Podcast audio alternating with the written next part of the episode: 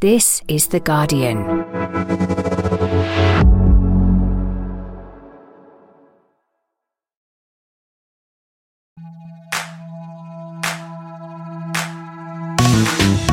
Hello, I'm Faye Carruthers, and welcome to the Guardian Women's Football Weekly. The poster girl for the Women's World Cup is Crook. A calf injury keeps Sam Kerr out of Australia's opener, but they squeeze past debutantes Republic of Ireland thanks to a Steph Catley penalty.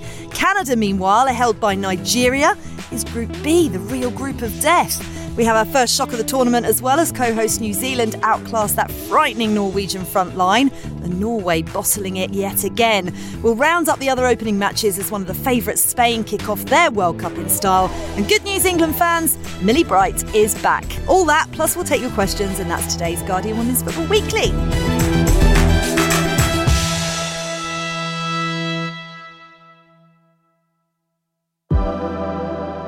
Women's Football Weekly is supported by Google Pixel, the only phone engineered by Google and proud partner of the England teams. Search Google Store to find out more. What a panel we have for us today. Uh, Moyo Abiona, lovely to see you. Always a pleasure for me to be here. Thanks for having me. Sophie Downey, I've been just watching with joy you travelling around Australia and New Zealand. How are you doing? Uh, I'm great, thank you. Uh, I might never come home.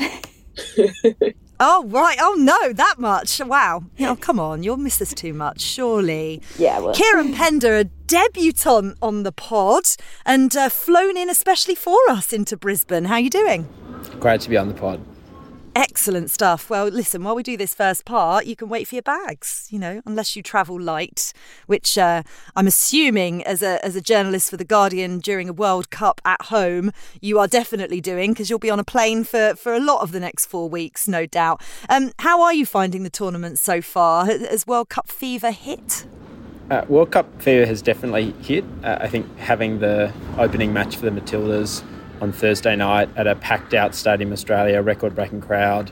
As someone who's covered women's football on and off for over a decade, even 10, 12 years ago, to have imagined we'd get 75,000 people um, filling out our, one of our largest stadiums in Australia. It's just an incredible moment for, for sport, for all sport in Australia. I must say, though, as someone who's covered a number of men's and women's World Cups, the Olympics, etc., doing it at home is really weird sort of, I guess, uh, you're used to the sort of the travel, the foreign element being part and parcel of a tournament, and so having it on home soil is, I'm still adjusting to that. Yeah, do you know what? I've, I've done two tournaments at home back to back now because I did the men's Euros in 2021 and the women's Euros in 2022. And I had exactly the same, having been out in Russia and, you know, logistics are a big part of, of what you do. It's actually weird coming home because you, your friends and family treat you as if you're not working. And normally you're in your work bubble when you're away. And it's harder to be in your work bubble when you're at, when you're at home. But actually, that's exactly where we're going to start is, uh, is Group B and Australia won Ireland uh, nil. Steph Catley's penalty, the difference between the two sides. Moyo, not necessarily their best performance, Australia, but they did get all three points in front of that record crowd that Kira mentioned. Sometimes in tournament football, it is just about getting the job done ultimately, isn't it? Yeah, I, I think it is. I think yesterday was about getting the job done, and they did that.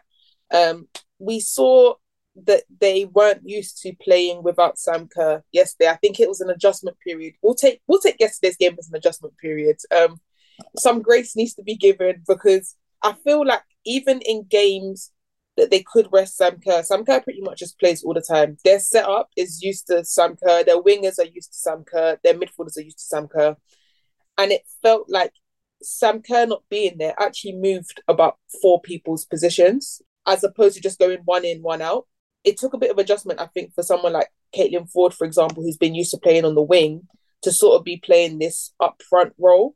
Um, and I feel like the same would probably be the case with Mary Fowler as well. And coming into the tournament, she didn't have as much time in terms of like game time to prepare. So it looked like everyone was just trying to iron out their own rustiness. So yeah, yesterday's importance was winning the game, and they did that. So no full complaints from me. Yeah, it was the huge story, wasn't it, that, that broke just before the match. Uh, Australia's talismanic captain picking up a calf injury during training before that match against Ireland, and she's going to be out for at least two matches as well, Sophie. Uh, Navdeep has, has tweeted us to ask Did yesterday show that Australia are an ordinary team without Sam Kerr? I think ordinary is quite harsh because of the level of talent that is in in the Australian side. You look at, you know, your Caitlin Foord, your Steph Catleys even the younger ones. I mean, I love Cortnee Vine as well. Like, I think she's absolutely amazing. But yeah, I, I think that's a, probably a bit harsh, but it's an adaptation, right? And I think when you build your game around a player so much, which they naturally do with a player as good as Sam Kerr is, um, it's going to be an adjustment when she's not there. And I, Tony Gustafsson spoke afterwards about the sort of how pleased he was because they dealt with that curveball. They they kind of use their 23 player well yeah used all the subs used their starting 11 to try and get over the line. And it was it was always going to be tough. I think people did massively underestimate ireland and what ireland can do and bring to this tournament. Um, they are not to be you know slept on because they have a lot of fire they have a lot of tenacity and they can also score goals and you know cause trouble. And i think we saw that yesterday for sure against australia. And i think canada will be equally as surprised maybe maybe by them um, they're not going to go away any, any anytime soon. So it was sort of the opponent as well that disrupted the play. But yeah as as um, everyone has said as well getting that three points is key. I spoke to Hayley Raso afterwards. She said the same. She said it was about getting this this game over and done with. Um, the nerves the opening the crowd the family there the anthems getting that out of your system and then you go on you got three points you go build onto the to the rest of the tournament. So, um, yeah, for the, for them, I think we saw it the same with England last year, right, against Austria at Old Trafford, and they really, really struggled in that game. And I know speaking to the players afterwards, it was nerves. Um, and it was just about getting those three points, and it's exactly the same situation here. Yeah, Kieran, uh, Australia had actually lost their last three opening games at previous World Cups, so actually on paper it's a it's a really good start. But after that performance, where do you have them as, as favourites to, to win? I think a lot depends on how long it takes Sam Kerr to come back. As Sophie mentioned, a real curveball. I tried to use curveball in my copy, and the editor removed it, which I was a bit disappointed with. But um, it's all down to that. Um, the team have been really tight-lipped. It honestly came as a huge shock when I saw the tweet about uh, an hour and 15 minutes out from the game. I initially thought it was a joke. Um, because uh, I saw it firstly from someone else, not the official account, and I just couldn't believe it. I was in total shock. Um, Tony Gustafsson and Sam Kerr fronted the press conference uh, the evening before. No suggestion at all that either of them, from either of them, there was anything wrong. Total poker faces from both. Uh, one of the Australian TV uh, hosts said to Tony G after the game that he wouldn't want to play poker against him because they'd been totally uh, tight-lipped about it. Um, uh, uh, there's been some sort of con- controversy around that, and some people have suggested that um, the team were a bit deceptive. Uh, I think the competitive advantage of keeping it tight-lipped sort of makes sense in such an important game. But I do think now the question is going to be, well, what's the recovery time frame?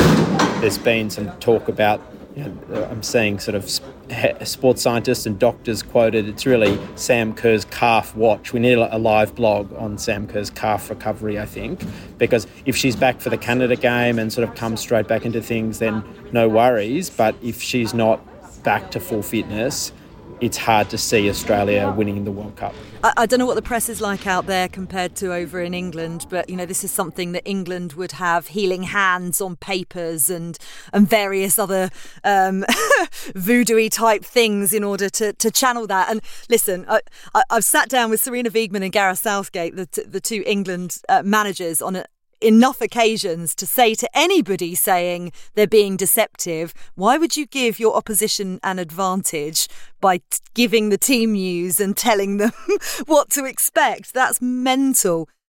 Let's focus on Ireland, shall we? That Australia penalty, Marissa Sheva, you know, no arguments really. Two hands on the back of Hayley Raso. She was absolutely devastated afterwards, wasn't she? Um, but it was the correct decision. But apart from that one, you know, silly mistake, Ireland were really impressive, Moyo, and Katie McCabe in, in, in particular. I mean, that battle with her and Hayley Raso was, was incredible. I, I, think they'll actually be quite disappointed because it feels as if they played well enough to earn a draw, but maybe that lack of quality in the final third is their problem going forward. Yeah, I think Ireland acquitted themselves really well, really, really well. I think if you'd have looked at the balance of play, a draw probably would have been fair. But yeah, I think the issue for them is the attacking play. Like they almost need Katie McCabe to do everything right now. That's that's how it feels. It feels like she's their best defender, their best midfielder, and probably their best forward. And there's only so many places you can be at once. So um, they need. I think they need to find a way of incorporating the forward players a bit more. It's not like the Australia team. They've not got like stars up front.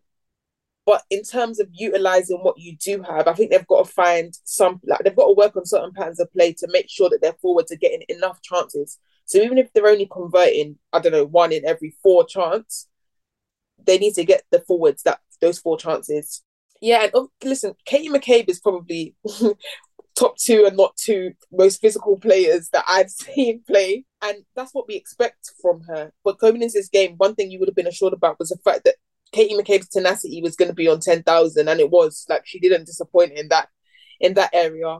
But yeah, it's just about converting the defense into offense and it's tough because they didn't actually bring that many attacking players. They really they really um overloaded on midfield and defenders. So I feel like in general they don't have that many options up front, but they're going to have to just find ways to score. Yeah, it, it felt as if they were lacking just uh, a little bit. Amber Barrett missing, Sophie, felt a bit odd. So I think they changed their plans because at one point Amber Barrett sprinted from the, the where she was warming up um, to the bench, took her bib off, and I, I, lit, I tweeted, it's Amber Barrett time because she is the one player that will score you a goal.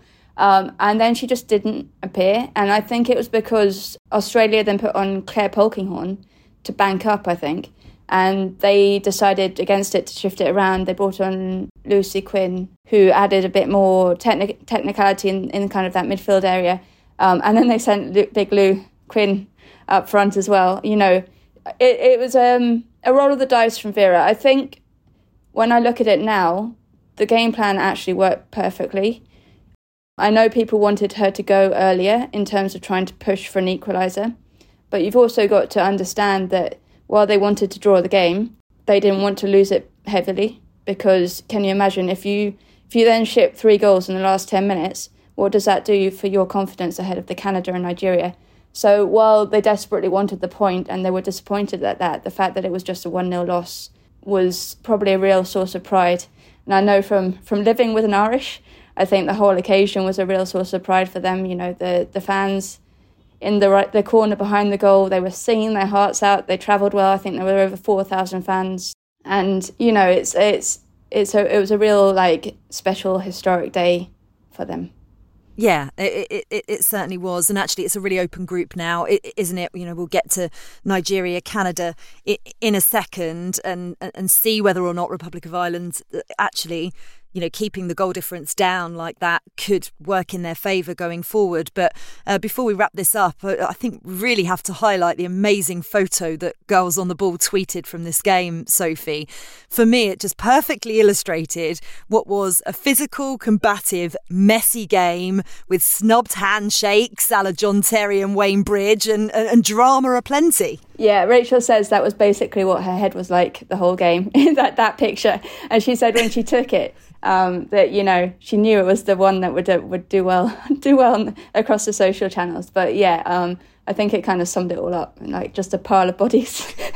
yeah, just total total train wreck. Uh, Nigeria nil, Canada nil. Um, how gutting for Christine Sinclair Moyo, missing the penalty that would have given Canada all three points, and should have become the first player to score at six World Cups as well. Yeah, I'm really, really upset for her to be honest. I think I thought she would score. Um, it wasn't meant. Listen, I don't think penalties are meant to be this tournament so far. So um, I'm not sure if the general consensus is that we'll miss half and score half because that's what it seems like right now. But yeah, it was a shame that there was no Jessie Fleming. I think if Jessie Fleming was on the pitch, she probably would have taken a penalty and probably would have scored. But yeah, Christine Sinclair is still like it doesn't dampen her legendary status. But yeah, it's a shame that she couldn't do that uh, and put Canada one up. Battling performance by Nigeria, though, and a really well earned point, Sophie. It, it, leaves Group B really open. Uh, assuming you've got Australia to go through top, who is your pick to qualify behind them? Because, of course, they'll potentially be England's opponents in the last 16 if they end up topping Group D. Yeah, I think it's really. I think the only one who's not happy today is probably Canada because um, I think a point for Nigeria is good for Nigeria, it's good for Ireland, and it's also good for Australia because Australia looks pretty set, don't they, to, to top that group. I can't call it. I do think that Ireland can cause both Canada and Nigeria problems.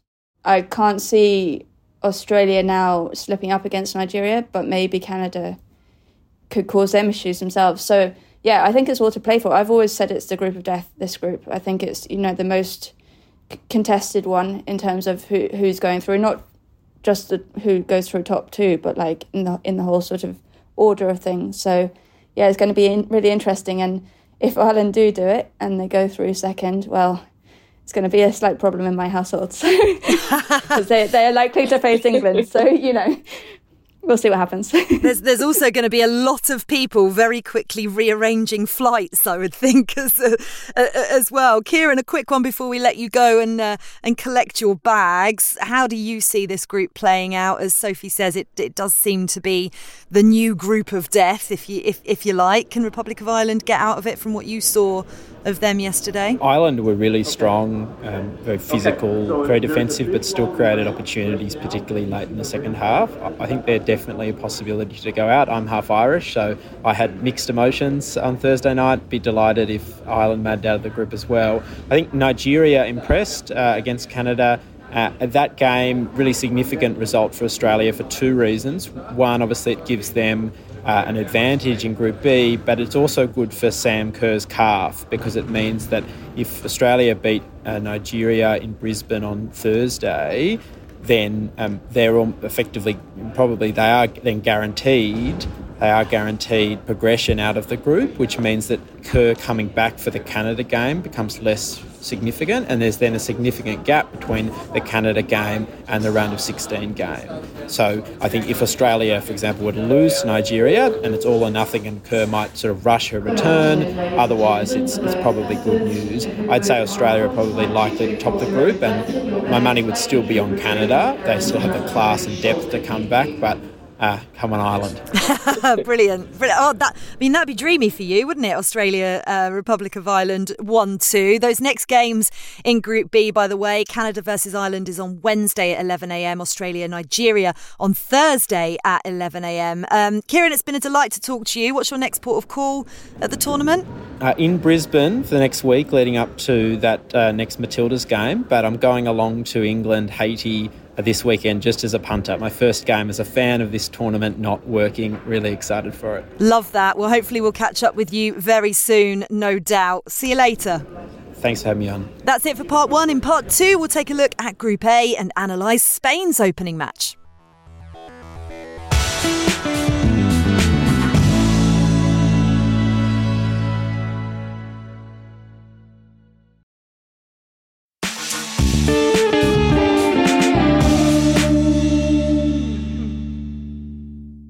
Welcome back to part two of the Guardian Women's Football Weekly. Right, let's take a look at Group A.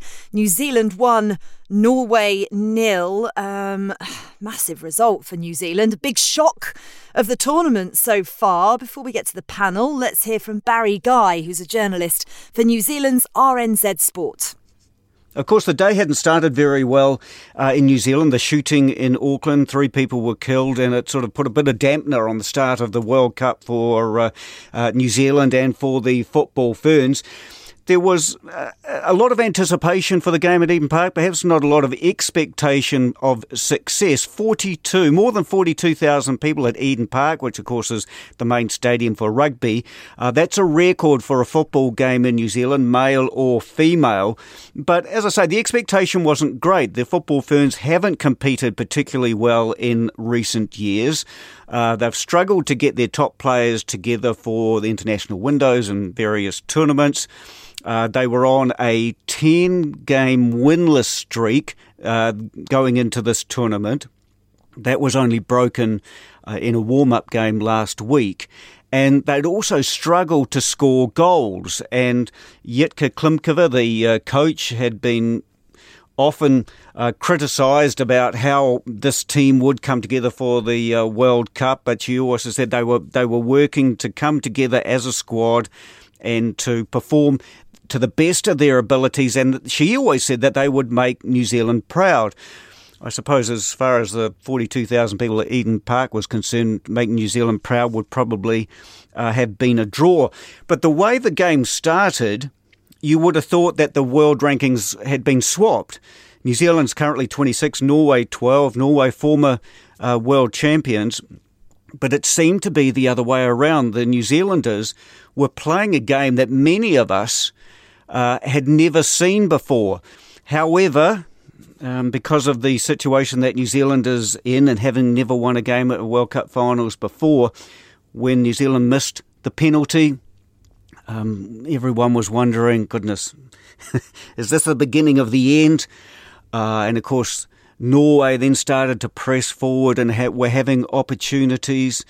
There was nine minutes of time to be added on, and I just felt, goodness, I can just see, you know, I'm probably being a pessimist here. I could just see that Norway were going to score and it would end up in a draw again, and that elusive victory a World Cup finals uh, wasn't going to happen. But it did.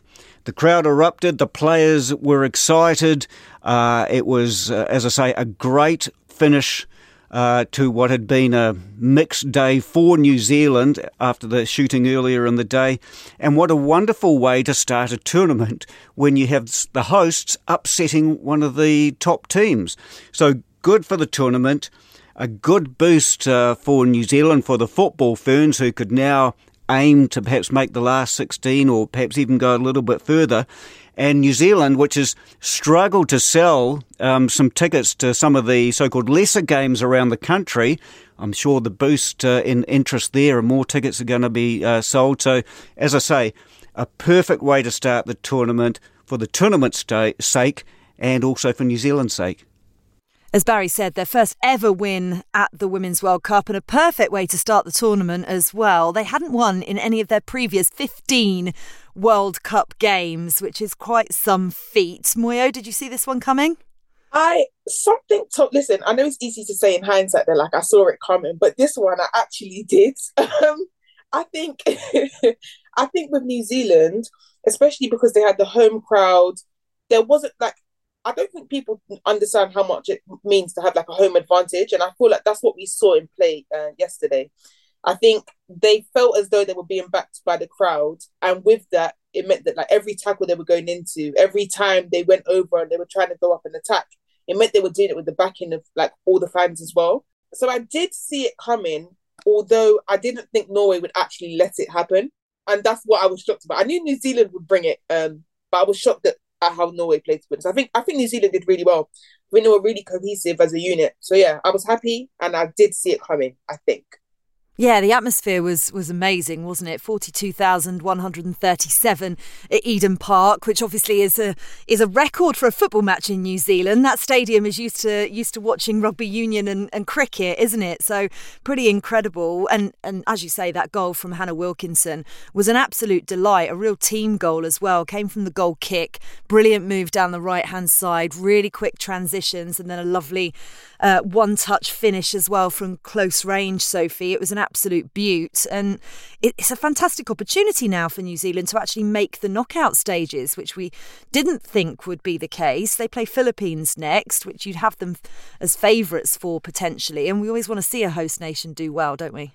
You do, because that just builds the anticipation and the excitement for the rest of the tournament. And as you mentioned there, the, the sellout crowd, that was a record for any football game in New Zealand. So you know, it just builds that anticipation and momentum for the tournament. So if they can get out of that group, then you can only imagine what, you know, that excitement could be like come the knockout stages. Um, I was surprised as well, to be honest. Um, New Zealand have been absolute dire form recently. Um, there's not been much to sing about from them, but Norway, I don't know what happens to them in tournament football. You know, you look at that attack and go, what are you doing? Um, to be honest, uh, yeah, I just can't really put my finger on it. I know their defense is shaky, but yeah, the that attack should be. It's one of the best attacks in the world in world football, really. It almost feels as if they play like individuals sometimes, I feel. There's there's no cohesiveness between them in in the slightest. And the kind of balls that we see Guro Reiten play for Chelsea just aren't reaching the the right people. It's it's really odd, Moyo, isn't it? And Frida Maanum in particular, you know, she missed a huge chance not long after Hannah Wilkinson's goal. She'd missed another as well. You know, I, I just just wasn't impressed by them at all. And Ada Hegerberg didn't add a lot either. Yeah, I, I one thing with um, Frida Maanum, I thought, is that it shows how sometimes muscle memory at club level really does help, and confidence building with like playing with certain players all the time in one position really does help. Because it felt as though she wasn't used to what the role she was playing yesterday, and I think it doesn't help that they all play all over the place. It feels like it feels like sometimes one person's playing as an A. Like if we look at Guro Reiten yesterday, she was basically playing in midfield, and we know that for club for the past I don't know, 18 months, she's been playing as a winger. I do think that there is a bit of a problem as well with the balance in the team. And I feel like the coach at points, Hege Riise, is almost trying to shoehorn pl- the players in at once, as opposed to thinking, okay, this person's best for this role. Guro Reiten is fantastic on the wing. Yes, I've got other wingers, but she, I know she can deliver a ball. She's used to having a target person in the middle, so that could work with someone like Ada Hegerberg. But she hasn't made that decision. And with Ada, I don't know, like this isn't the first tournament either. I think we saw similar in the Euros where I feel as though there's a disconnect between what she thinks her role should be and what it actually is. We know she's a physical, a physical, physical forward, but it felt at times that like the game was happening too quickly for her. She was trying to slow the game down at points, and the wingers were trying to go full throttle. There was a complete lack of cohesion, as you were saying, between the forwards and midfield, and it meant that I think they, I think 60th minute they still hadn't had a shot on target. And when you look at their attack, that is ridiculous. Yeah, it really is. And and actually, New Zealand could and probably should have had a second goal and made it a much more comfortable nine minutes of added time that they ended up uh, playing because Ria Percival um, stepped up to take a penalty. Hannah Wilkinson had literally just got off, and and you could tell that um, that the Tottenham player was nervous. You know, she's been out for the last year, hasn't she, Ria Percival? We didn't even expect her to to make this tournament, or her consultant certainly didn't after that horrible ACL injury that that she had. And you know, she she stepped up and and ultimately hit the crossbar, but from a Norway point of view, so I, I, feel confident for New Zealand. I think that's given them like a massive boost of, of confidence. But for Norway, how big is that game against Switzerland on, on Tuesday? What do they need to change, Sophie? I mean, it, it's huge because they need to get something out of it to have a real chance. I mean, they will have looked at that group and gone, we need to top that group, really. I, I mean, yes, going through in, in second place is fine, but you, you, you would have looked at that going that would have been your aim going into the competition. I think it's really interesting with Norway because I think there is a perhaps a tendency maybe to blame the coach in terms of Hege Riise, but actually when you think back a year ago, it was the same thing. They crashed out of the Euros. It was a massive disappointment. Yes, they beat Northern Ireland, but there is something clearly wrong within the the spine of that squad and that, that team at the moment and that, that nation that goes beyond, I think, the management. And yes, we have questions over Riise's management styles at times. I know she had that unsuccessful time at Team GB, but actually, I think it probably runs a bit deeper than that. And I don't know how you overcome that in a tournament. You would have hoped to already overcome it at this point, and that yesterday would have ended up in a win. So that's a big worry for them, I think. Yeah, concerning. Um, if you're a, a, Norway fan, that's for sure. Um, this this game was overshadowed at the beginning and the opening ceremony as well. There was a, a minute's silence uh, before the match for the victims of a deadly shooting that happened in Auckland earlier on Thursday. Not that far actually from the Norway team hotel and, and a fan park as well. Our thoughts, of course, with the family and friends of those who lost their lives. Elsewhere in this group, Philippines nil, Switzerland two. Pretty straightforward in the end, Moyo for Switzerland. Uh, they deserved it, didn't they? Philippines started well, but ultimately comfortable for the Swiss. Yeah, I, did think the Philippines started well, to be honest. I think there were a couple times that Switzerland's defence looked shaky, um, but Philippines just couldn't cap- capitalise on that. And then after that, it did feel like a routine win. I feel like when you look at some of the players that Switzerland have, if they're able to get into the game, you give Switzerland a great chance. We look at someone like Lia Wälti, for example, and we know that she's a fantastic anchor and she's played as that anchor for Switzerland and for Arsenal. So with her, this sort of big experience, you expect her to t- just take to it naturally, which she did. And then you look at someone like Ramona Bachmann, for example, who is very, very like, now experienced at the top level. She played on multiple different teams in different systems as well. And I feel like with her, you know what you're going to get, especially for Switzerland, where they see her as one of the most important players. She knows when she's going to get the ball. She knows when she can be the one to bring the ball up as well. Um, I feel like the balance works great because they've got someone that's really experienced at top level in each position.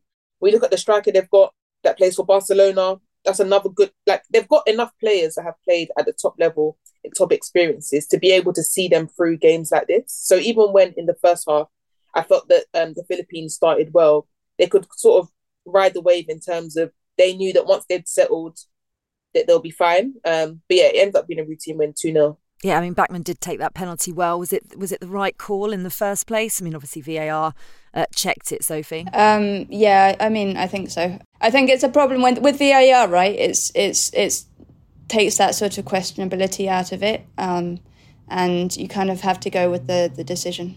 I'm loving the announcements. I'm thinking that that makes a, a, a, huge difference. Like, it's difficult enough knowing what's going on when you're watching on the television, but at least you've got a commentator trying to explain it to you and, you know, some graphics and some replays, etc. But if you're in Stadia, it's really hard. So I'm really glad that they've uh, they've decided to do this. And it's a bit of a trial, isn't it? It might potentially, you know, be, be brought in over here at some point. It was great yesterday in Stadium Australia because you knew exactly what was going on even the yellow cards. And I've only ever had that in America where they announce the yellow cards. And I've always thought it's a bit funny because you're sort of announcing it to to such glee in, in a sort of way, this sort of punishment for a player, and everyone sort of cheers or whatever, but, um, or boos depending on what side you're on. Um, but it adds a bit of theatre to it as well. So yeah, I quite enjoyed it yesterday.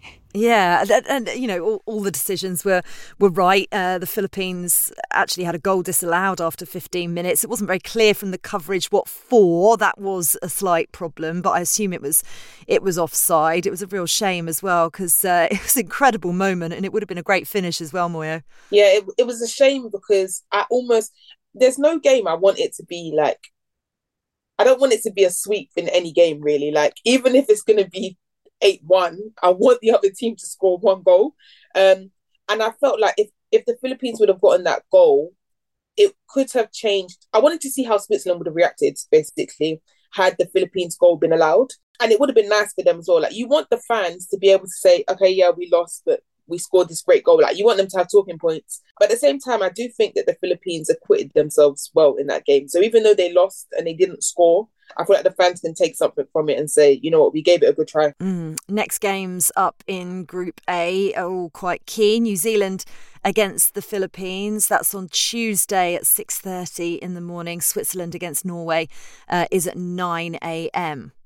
Right, so a match that's just finished as we're recording. We've had it on in the background. That's how professional we are. Multitaskers here on the Guardian Women's Football Weekly. It's finished Spain three, Costa Rica nil, and actually the Spanish were 3 nil up inside 27 minutes in the first half through Del Campo's unfortunate own goal, and Bonmati was on the score sheet, Gonzalez as well. They also had a penalty saved. Uh, Costa Rica goalkeeper Solera uh, saved from Jenni Hermoso, who very much targeted um, and flagged very obviously where her weak penalty was going. It was it was unfortunate, really. Uh, but listen to this for some stats. Spain with 81% possession, 45 shots, 12 of them on target. I mean, Bonmati's was a brilliant finish, Moyo, but you know they probably should have had more goals. Really, it almost felt as though at times they were trying to walk the ball into the net. When they realized, okay, we're doing too much, they then just started getting into the box and just shooting. Like no matter if there was a defender in front of them, they were just shooting, shooting on sight. Spain have done some really nice moves today. I feel like in the first half, especially um Bonmati, I think she was I think she's a different level player to be honest. And I feel like it, like any team will struggle against her, but especially how Costa Rica was set up, Bonmati was just everywhere. And because of the style that Spain played, it meant that she was everywhere in terms of midfield, but she was also popping up on the wing, she was in the box. And I just feel like she's really difficult to mark because even if you know what she's going to do, you can't stop her because her feet are so quick. Yeah, they they were using it as shooting practice. It felt like, but um, it's good that they may have gotten this out of their system now because they can't be this. They have to be more clinical, basically, in the future because all their goals came in six a six minute span, and outside of that, they didn't score. So yeah, stuff to work on for sure. Yeah, and good news that Alexia Putellas got some minutes. She came on as a second half substitute, Sophie, which for Spain going forward is uh, potentially great news. Not for not for others though. Uh, no, I, I, she's been training away from the team for much of last week, I think, because she had picked up a knock or it was part of the recovery from the ACL. She played a lot of minutes, I think, for Spain, so she was really well managed for Barcelona. But I think when she came to the Spain squad, she played quite a lot of minutes, so it's probably something to do with that. But yeah, good for Spain to have her her back on the pitch. I guess. Um, I do think, uh, as uh, Moyo said, you know, I would worry for them maybe a bit against Zambia if they can't shoot, sort out their their shooting percentages, because Zambia will hit them on the on the counter attack, and they have a much more potent uh, counter attack than um, Costa Rica did. And Costa Rica in that first half had maybe two or three chances where they broke through, um, and if they'd had a better striker at the end of it, they would have probably got a goal back. So, yeah, things to work on. By the way, penalty in every game so far, not all converted. It's crazy. I, I love it. Madness. so, madness, absolutely madness. I would love to point you in the direction of Susie's interview with England goalkeeper Mary Earps. I, I was absolutely astounded when Susie first told me about this. Actually, a couple of days ago, she told me the uh, the interview that she'd done, and it was it was going to be coming out. And you know, for anybody who hasn't read it yet, there's a there's a link in the show notes for you to have a read of the article. But basically, she's talking about her anger and uh, and disgust that England fans can't buy the goalkeeper shirt. You know, all the other shirts are accessible. She only found out about this, I think it was back in in April. You couldn't buy the goalkeeper shirt at the Euros. It was flagged. And then in April she found out when the team went to do their photo shoot for the for the new kit for the World Cup that the goalkeepers weren't included in it. It's absolutely crazy, especially because like her kit is awesome. Why would you not want to be selling that to fans? I want that. Listen, yeah. I'm obviously as a, as a Luton Town fan, it's a little bit orange, so you know I'm all for that. That's the kind of you know coral kit. I've got the the Lionesses away kit from from the Euros. It's got my name written right on it, except it hasn't because I can't buy it anywhere it, it's it's quite disgusting, really, Sophie. It is, and I mean, not the same variation of this this argument. This is an ex- extra ad- added to it, but ev- it seems that every single major tournament that we have, there is a problem with the supply of, of kits around the women's team, um, and it gets more and more infuriating every time because when you think about a team like the Lionesses and what they did last summer, and there is there still seems to be this opinion amongst the manufacturers or the brands that no one wants to buy it. So last summer there was that huge problem around men being unable to buy the women's shirt because they didn't think that men wanted to buy the lionesses shirt. I mean, it's totally. How do you market a team to a wider audience if you're not prepared to to provide the the products to that that that audience? and I, it's the same the same thing, but even more so with this Mary, Earps thing because you know it's not just um, say say men; it's it's young girls who want to look up to their their idol and wear her shirt, and they can't buy it. And I, I think she said in the interview, "What does that say to to young goalkeepers coming through?"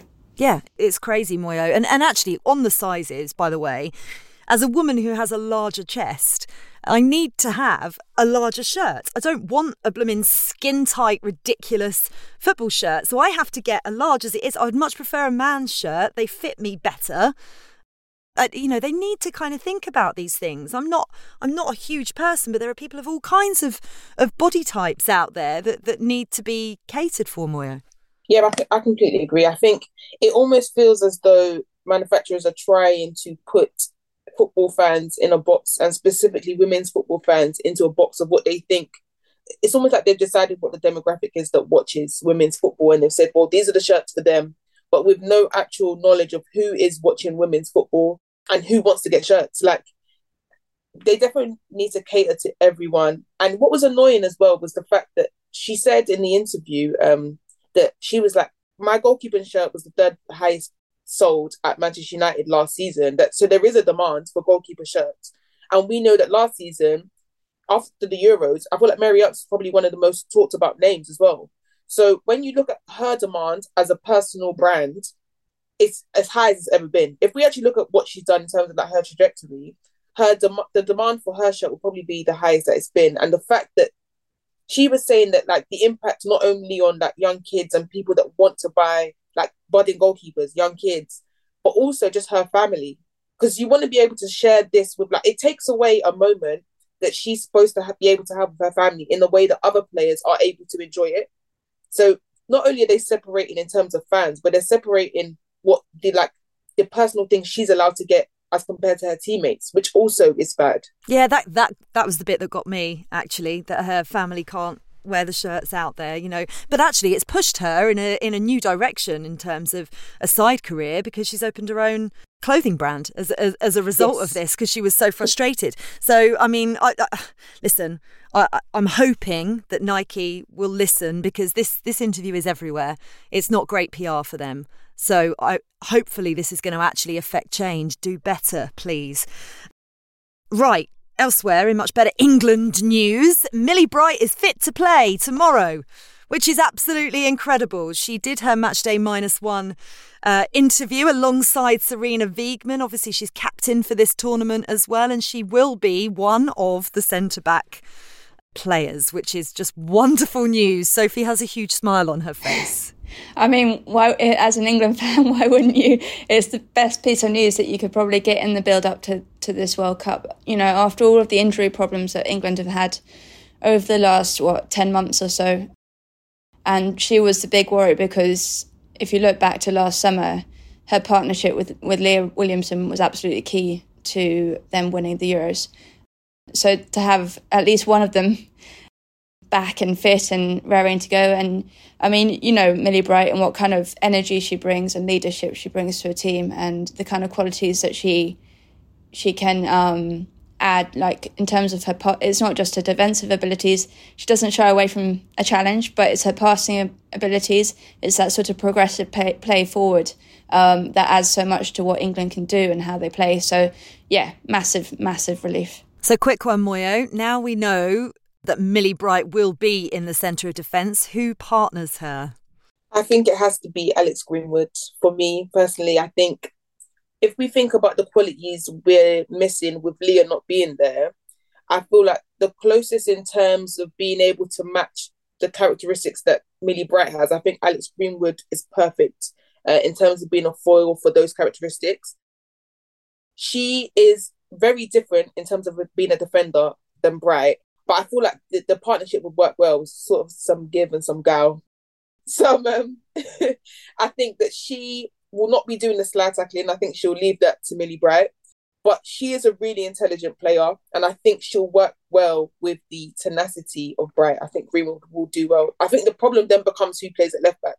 I think that that then starts another issue: who's starting at left back, especially if we don't know where Rachel Daly. Well, we seem to know where Rachel Daly's going to play, so it sounds like left back is now the next issue. so. I'm actually of the other opinion, but just because I remember last year in the build up to the world uh, to the World Cup to the Euros, and after they played the Netherlands, Alex Greenwood never played at centre back um, or started at centre back again, and uh, I think there was an issue in the way that she defended there. And not to say that she hasn't progressed over the last year, but I do think there's something maybe in Sarina's mind about she might be better utilised at that left back role. But I've literally been I've been talking to Susie today, Suzanne Wrack, um, and we've been changing our mind about whether it's going to be Jess Carter or Alex Greenwood, left back or centre back, and we can't decide. So there we go. I feel a little bit sorry for Alex Greenwood because it feels as if her position changes depending on whoever is first choice in her position, um, which which is which is a real shame because she's such an incredible player. But it does point to her versatility, uh, doesn't it? Anyway, we'll find out the answer to this because we will be back tomorrow as the Lionesses get their campaign underway against Haiti, and we'll ana- we'll analyse whether or not whatever decision Sarina Wiegman makes was the right one or not. Moyo, lovely to see you. Uh, I'll see you again soon, no doubt, over yes. the next few weeks. Of course. Thanks for having me. Sophie, enjoy the game in Brisbane? Um, yes, no, I will do. Yeah, for sure. Um, yeah, I forgot I was doing that. I'm literally I'm one day into the World Cup and I literally I don't know where I am or what I'm doing or delirious. How am I going to delirious already? Well, listen, I've been following your exploits on social. It's been a delight watching watching all the beautiful places that you've been to. I'm very very envious as I sit in my sauna-like box in my kitchen. Remember, you can keep in touch throughout the tournament by emailing Women's Football Weekly at theguardian.com. Women's Football Weekly is produced by Joel Grove. Music composition was by Laura Iredale. And our executive producer is Danielle Stevens. Don't forget, we are back tomorrow.